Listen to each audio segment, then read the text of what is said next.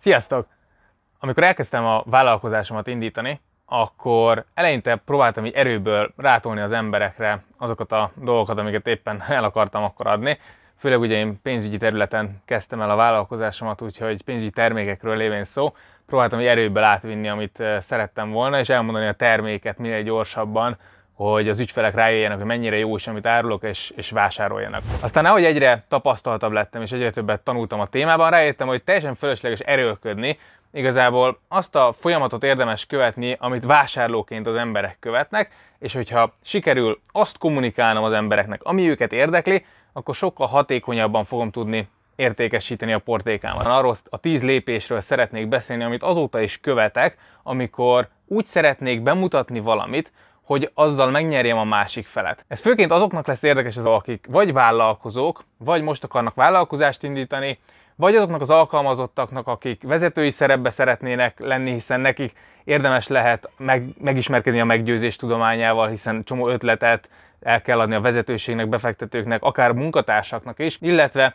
azoknak is hasznos lehet, akik ezt így fogyasztóként élik át, csak azért, hogy lássák, hogy hogy miként hatnak rájuk egyébként más cégek, és fogyasztóként hogyan lehet tudatosabb döntést hozni. Oké, tehát alapvetően a pénzügyekhez olyan módon fog ez kapcsolódni, hogy bevételszerzés szempontjából nagyon nem mindegy, hogy el tudod adni az ötleteidet, a termékeidet, illetve fogyasztóként, hogy felismered-e azt, hogy miként próbálnak rá hatni esetleg mások. Az nagyon fontos leszögezni, hogy bármilyen értékesítési stratégiáról vagy szabályról is beszélünk, vagy vállalkozásról, hiába taktikázol és hiába épített fel gyönyörűen a marketingedet, hogyha maga a terméked, a szolgáltatásod nem jó, ha arra nincs igény, ha az nem különleges, ha az nem, nem könnyen eladható. Tehát a legelső, a legfontosabb dolog mindig az, hogy értéket adja másiknak, hiszen akkor lesz az egész folyamat és az egész technika hatásos, akkor fogja megtöbbszörözni az eladásaidat, hogyha egyébként is jó a termék. Tehát olyat sose fogsz tudni eladni,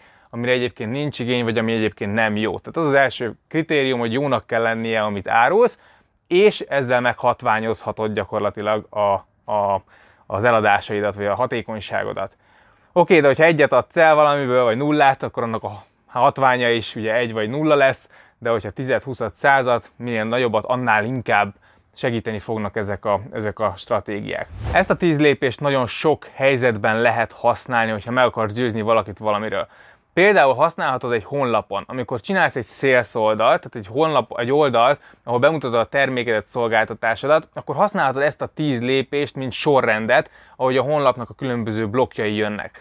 De használhatod például akkor is, hogyha értékesítesz, személyesen leülsz valakivel tárgyalni, és használhatod azt a, ezt a felépítést, hogy a beszélgetést így építsd fel.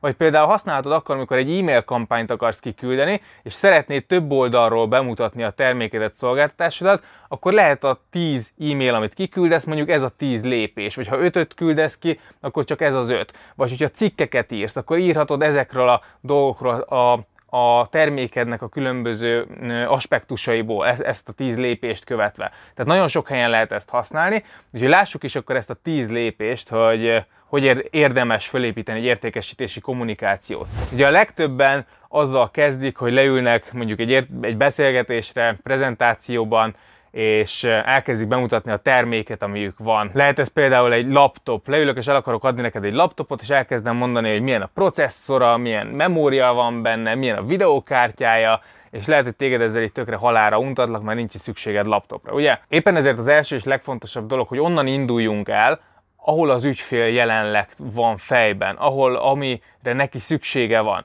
Szokták mondani ezt a példát, hogyha bemegy egy ügyfél egy barkácsáruházba, és szeretne venni egy fúrót, akkor neki valójában nem fúróra van szüksége, hanem egy lukra a falban. Ha az értékesítő ott nem kérdezi meg, hogy pontosan mire kell ez a fúró, akkor lehet, hogy teljesen rossz fúrót vesz az ügyfél, lehet, hogy nem is fúróra van szüksége. Ugye neki egy luk kéne a falban, de mihez kell neki ez a luk a falban? Ahhoz, hogy egy polcot felrakjon, vagy ahhoz, hogy csak egy képet felrakjon, ugye ez sem mindegy. És ugye az értékesítő megkérdezi, hogy miért, mire kell a, a fúró, kiderül, hogy egy luk, lukat akar fúrni, oké, de mihez akar lukat fúrni, egy képet akar feltenni, és lehet, hogy nem is fúróra van szüksége, hanem egyszerűen egy olyan um, eszközre, amivel könnyebben föl tud rakni egy, egy képet, akár fúrás nélkül. Ugye, és abból indulunk ki tehát, az a legfontosabb, hogy megtud, hogy mi az ügyfelednek így a vágya, mi az a cél, amit el akar, el akar érni az ügyfél. Ugye az ügyfelet nem a termék fogja érdekelni, nem azért veszi meg a terméket, hogy legyen egy fúrója, hanem azért veszi meg, mert fel akarja akasztani a képet. Neked tudnod kell, hogy az ügyfelednek mi a vágya, mi a célja. Ez egy egész nagy téma, és én nagyon sokáig küzdöttem, hónapokig, sőt, szerintem lehet egy évig is, azon, hogy hogy megértsem, hogy pontosan milyen mélységű vágyba kell nekem belemenni. Ugye, hogy, hogy pontosan az a vágya, hogy egy jó fúrója legyen, vagy az a vágya, hogy, hogy lukat üssön, vagy az a vágya, hogy, hogy képet tegyen a falra, vagy az a vágya, hogy szebb legyen a, a lakása. Ugye ennek különböző rétegei vannak a vágyaknak, és nem mindegy, hogy melyik ügyfélnek melyik vágyat mondod, és melyik vágyréteget, téged is érint, mert akár a vállalkozásod pozícionálása, sőt a terméket pozícionálása is függhet attól, hogy melyik vágy réteget fogod megcélozni. Tehát az első, amiről érdemes lehet beszélni, az az ügyfelednek a vágya. A második szintén nagyon fontos dolog az a probléma. A probléma, ami felmerül. Igazából a vágy és a probléma egy kicsit egymással ellentétes, és minden vágyat végig is meg lehet közelíteni probléma szempontjából is. Ugye, hogyha furót akar venni az illető, akkor az a problémája, hogy nincs, luk, nincs egy lukott a fal, vagy nem tudja felakasztani a képet, vagy az a problémája, hogy nem tudja, hogy melyik a megfelelő fúró, amivel föl tudná tenni a képet. De nézhetünk ugyanilyen mondjuk utazás szempontjából valakinek az a vágya, hogy elutazzon Amerikába, de lehet, hogy az a problémája, hogy már évek óta nem volt nyaralni, vagy stresszes a munkahelyén, szeretne pihenni. Ugye, tehát minden igényt meg lehet közelíteni pozitív oldalról, meg negatív oldalról is. A, a kérdés, és a kettő felcserélhető egy értékesítési beszélgetésnél is. Ha tudod, hogy mi a problémája, akkor rögtön elkezdesz ar, el tudsz kezdeni arról beszélgetni, de hogyha nem tudod, hogy mi a problémája, akkor pedig érdemes először a vágyról beszélgetni, hogy kiessen, hogy mi a problémája, miért nem tudja azt a vágyat elérni. A lényeg, hogy ez a vágy probléma, ez a kettő az, amivel érdemes kezdeni, ez az ügyfélről szól, az ügyfél életéről szól, és amelyik általában a nagyobb hatást érje, ami a, a, amelyik miatt megkeresnek általában az ügyfelet, azt érdemes előre venni. Ha például fejfájás csillapítót akarok ajánlani, akkor, vagy eladni, akkor nem azzal fogom kezdeni, hogy nem szeretnél te is szuper jól lenni, milyen jó lenne jól érezni magad, mert hogy ez olyan alap, hanem azt mondom, hogy fáj a fejed. Mit szólnál ahhoz, hogyha szuper jól érezhetnéd magad minden nap? Oké, okay? tehát itt a probléma az, ami az akut dolog, ezért keresik a megoldást, de ráhúzom utána a vágyat, és azt mondom, festek egy képet, hogy milyen jó lenne, ha. De utazásnál lehet, hogy pont fordítva van, általában az emberek a vágyat kergetik, és azt mondod neki, hogy mit szólnál, hogyha elmehetnél Amerikába egy kéthetes útra. Eddig akadály volt az, hogy nincsen rá pénzed, vagy akadály volt, hogy nincs rá időd. Mit szólnál, ha mutatnék egy megoldást, hogy? Oké, okay? tehát amelyik a, a célszerűbb az adott pillanatban, illetve az adott ügyfélnél, azt érdemes előrehozni. Tehát vágy probléma. Ezzel kezdünk, ezzel felhúzzuk érzelmileg az értékesítést, és megmutatjuk azt, hogy minket ténylegesen az ügyfél jóléte érdekel, és nem a terméket akarjuk letukmálni. Na most itt gondolhatnánk, hogy akkor rögtön jöhet végre a termék, de nem, még van egy harmadik lépés, ez nem más, mint a kifogások kezelése. Ez értékesítésben lehet az, hogy egyszerűen csak ha az ügyfél azt mondja, hogy miért nem akarja megoldani ezt a problémát, akkor én visszadobálom, hogy de ennek ellenére miért lenne érdemes. És egyszerűen próbálom arra abba az irányba vinni, hogy ezt, ezt oldjuk meg, valahogy ezt oldjuk meg. Honlap esetében pedig, hogyha fájdalomcsillapítós példánál maradunk, akkor felhúzom azt, hogy fáj a fejed, milyen jó lenne, hogyha többé nem kéne a migréntől szenvedned, ez így azt mondja, hogy uh, ez érdekel, ugye, hogyha neked van ez a problémád, akkor ezt ugye azt fogod mondani, hogy uh, ez de jó. Ez lehet akár egy hirdetésnek is a szövege. Majd átkattintok, és azt mondom, hogy na de én nem bízok ám benned, na de, na de biztos van itt valami elrejtve. Tehát jönnek a kifogások, hogy félelmeim azzal kapcsolatban, hogy, hogy miért nem fog ez nekem működni. Ezért miután az érzelmeket felhúztuk, érdemes bizonyítani azt, amit mondunk, hogy az miért fog működni, még azelőtt, mielőtt a terméket bemutatjuk. Ez lehet például egy bizonyíték, tehát valamilyen mm, díj, lehet bizonyos logókat kitenni már, akik ügyfelek, lehet akár a terméknek a, a bizonyos előnyei, amik máshol nincsenek, lehet akár egy történet, egy sztori, ami alátámasztja, hogy ez, ez a megoldás, amit te találtál, ez működni fog. Tehát például lehet egy sztori, amiben én elmondom, hogy képzeld el, 10 éve kísérletezek különböző fájdalomcsillapítási módszerekkel, nekem is migrénem volt, és rájöttem, hogy ez megoldja, és nézd meg, mit találtam ki És amikor már ezeket a kifogásokat és a főbb kifogásokat megpróbáltad kezelni, utána jön a termék, és utána jönnek a terméknek ezek a kvázi unalmas tulajdonságai, ami például a laptopnál a processzor, meg a videókártya, meg a megabájtok, amit egy átlag ember valószínűleg nem is igazán eh, ért, vagy nem is igazán érdekli, egészen addig, amíg fel nem keltetted rá a vágyat és az érdeklődést. És itt a termék tulajdonságok kvázi alátámasztják azokat a dolgokat, amiket eddig elmondtál, a sztorit, a vágyat, a problémát, és megmutatod, hogy ez hogyan fogja ez a termék megoldani az ő problémáját. És itt a terméket érdemes minél inkább több oldalról, minél szebben bemutatni úgy, hogy minél, minél inkább kézzelfogható legyen a számára. Csinálsz róla egy videót, hogy lássa, hallja, hogy használat közben lássa, vagy hogyha van rá módod, akkor odaadod neki, hogy fogja meg, szagolja meg, nézze meg, hogy érezze, hogy el tudja képzelni, és, és minél inkább vont bele magának a terméknek a, a megismerésébe, a bemutatása nagyon fontos, hogy, hogy igényes és szép legyen. És csak miután megfogta, megérintette, meglátta, megértette, megvette az ötletet, ezután jön az árazás. Vannak erről különböző kutatások, hogy mikor gondoljuk azt, hogy valami sok, valami kevés. A lényeg az az, hogy az embereknek a fejében alapvetően van egy ilyen, egy ilyen horgony szám, hogy körülbelül mekkora számot társítanak valamihez. És ezt a horgonyt, ezt nagyon könnyen át tudod írni, hogyha előtte egy másik számot mutatsz neki. És igazából a kutatások azt mutatták, hogy még akkor is hat ez a horgony szám, hogyha egy teljesen más témába mondok egy számot. Tehát ha csak azt mondom, hogy itt ez a laptop, ez mondjuk 180 ezer forint, és én előtte arról beszélek, hogy 1 millió forintot költöttem már technikai eszközökre, akkor a szám a fejedbe az felugrik ilyen 1 millióra, és ahhoz képest a 180 ezer az kevesebbnek fog tűnni, mint ha én előtte mondjuk egy 5000 forintos könyvről beszélek. De a lényeg az az igazából, hogy az árat úgy érdemes prezentálni, ezt nevezik árprezentációnak, hogy mutatsz, először is megmutatod, hogy mekkora az érték, amit kap. Ha például egy csomagot ajánlasz, akkor megmutatod, hogy egyesével a tételek mekkora értékűek lennének. Vagy azt mondod, hogy, hogy mennyi pénzt spórol meg egy ilyen laptoppal. Ha máshol venne meg ilyen eszközöket, az mennyibe kerülne. Ha mással csináltatná meg, vagy darabonként venné meg, az mennyibe kerülne. És kihozol egy, egy számot, ami jelentősen magasabb, mint az az ár, amit te el fogsz érte kérni. Nyilván ezt is akkor fogod tudni megcsinálni hitelesen, hogyha valóban nagy értéket adsz viszonylag jó áron, tehát nyilván itt is cél az, hogy, hogy ez ne átverés legyen, tehát nem arról van szó, hogy kapkodj össze számokat, hanem ténylegesen olyan bizniszt építs, ahol ezt meg lehet csinálni ügyesen, és be tudod mutatni, hogy mekkora értéket kap azáltal, hogy veled köt üzletet.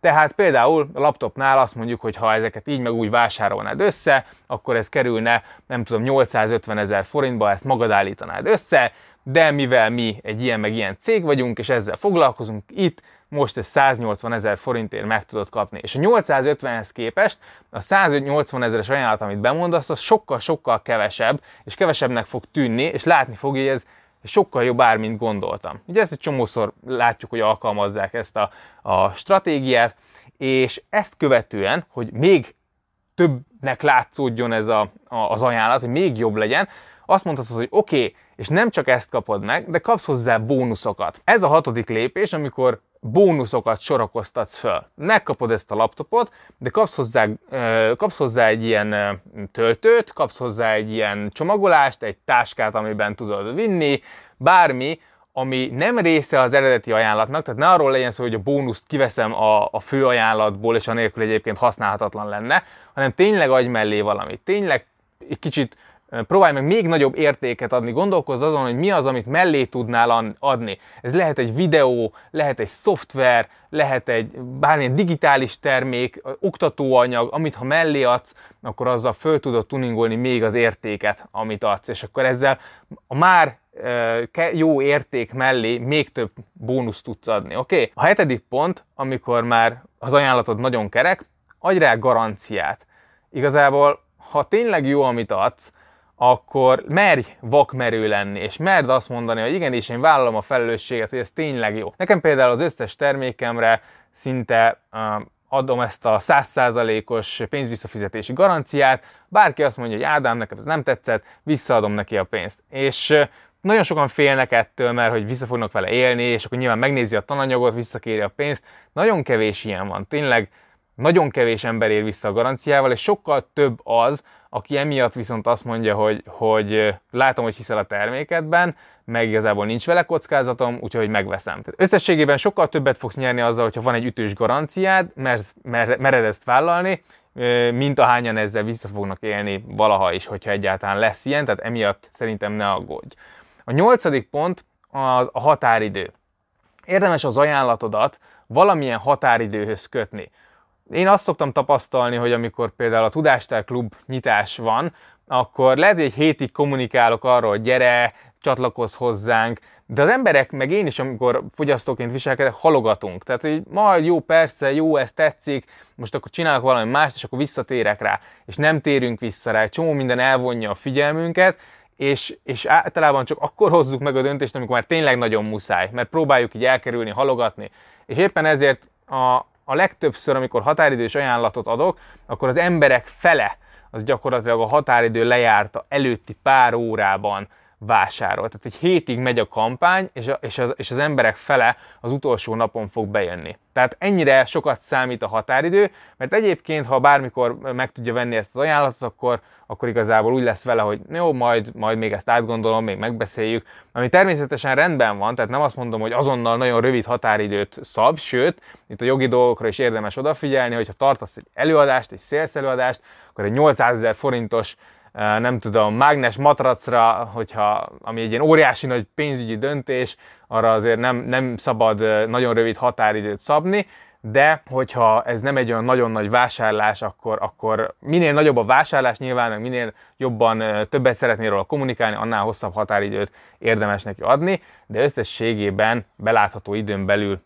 bírd, próbáld meg döntésre bírni az embereket, akár csak azáltal, hogy ezeket a bónuszokat cserélgeted, és az ajánlatokat cserélgeted például, vagy, vagy egyébként más ajánlatot teszel ki egy idő után, de legyen ott valami határidő, az általában sokat segít abban, hogy, hogy döntésre bírja az embereket. Tehát valami határidőt próbálj meg kreálni és kitalálni. Akkor ezután, hogyha a határidőt elmagyaráztad, akkor a kilencedik pont azok a úgynevezett testimóniálok, ezek az ügyfél vélemények, amikor megszólaltatsz más embereket, korábbi vásárlókat, azoknak az értékeléseit kirakod, akár a honlapra, akár a prezentációba beteszed, amivel még egyszer alátámasztod azt, hogy ezt nem csak te mondod, ezt nem csak úgy kitaláltad, ez nem egy új dolog, amit még soha senki nem próbált ki, és ő lesz a kísérleti nyúl, hanem, hanem vannak mások előtte, akik alátámasztják azt, amit te mondasz. Minél inkább hitelesek, teljes névvel, fényképpel, a legjobb, hogyha videóval vannak felvéve ezek az ügyfél vélemények, annál inkább megkérdőjelezhetetlen lesz az, hogy amik te árulsz vagy csinálsz, az tényleg úgy van, és annál hitelesebb lesz, és annál meggyőzőbb. Egyébként van egy ilyen csorda szellem is, hogyha az emberek sokan megvették már, akkor, akkor mi is szívesebben vesszük meg. Tehát, hogyha van ilyened, és próbálj meg szerezni ilyet, ez tudatosan ez érdemes ilyenre e, építeni. Ugye ez olyan, mint egy ajánlás egy önéletrajznál, hogy jó, hogyha van, tehát hogy ezeket szerezd be, és ezeket is használd fel, és mutasd be, amikor az értékesítésnek már itt a vége fele vagy. És az utolsó lépés, a tizedik, az nem más, mint a gyakori kérdések, ugyanis ennél a pontnál még egy csomó apróság, technikai részlet felmerülhet, már igazából megvettem a, te- a terméket, tetszik a csomag, tetszik az ár, de nem tudom, hogy hogyan lehet akkor, hogy lesz a kiszállítás, mennyi idő alatt jön meg, hogyan tudok fizetni, hogyan kapom meg, milyen csomagolásban van. Egy csomó olyan kérdés felmerül, ami meghiúsíthatja az üzletkötést, hogyha nincsen ott a honlapon. És ezeket a kérdéseket érdemes a honlapon, a honlap végén, vagy a prezentáció végén megválaszolni, vagy a, amikor személyesen beszélgetsz, akkor nyilván fel tudja tenni az ügyfél a kérdéseit, és azokat meg tudod válaszolni. Egyébként pedig, hogy honlapon csinálod ezt, akkor is érdemes egy, még a gyakori kérdések utánra még egy lehetőséget adni, hogy feltegye a kérdését, hogyha azt nem találta meg ezek között a gyakori kérdések között. Tehát nagyjából ez a tíz lépés az, amin egy honlapon, akár személyesen akár prezentációban, akár kampánynál, hogyha végig viszed az ügyfelet, akkor onnantól, hogy ő mit szeretne, vagy milyen problémája van, szépen bemutatod neki azt, hogy van rá egy megoldásod, és adsz rá egy nagyon jó ajánlatot, és megválaszolod a kérdéseit, és ügyfélként is igazából ezt szeretnénk.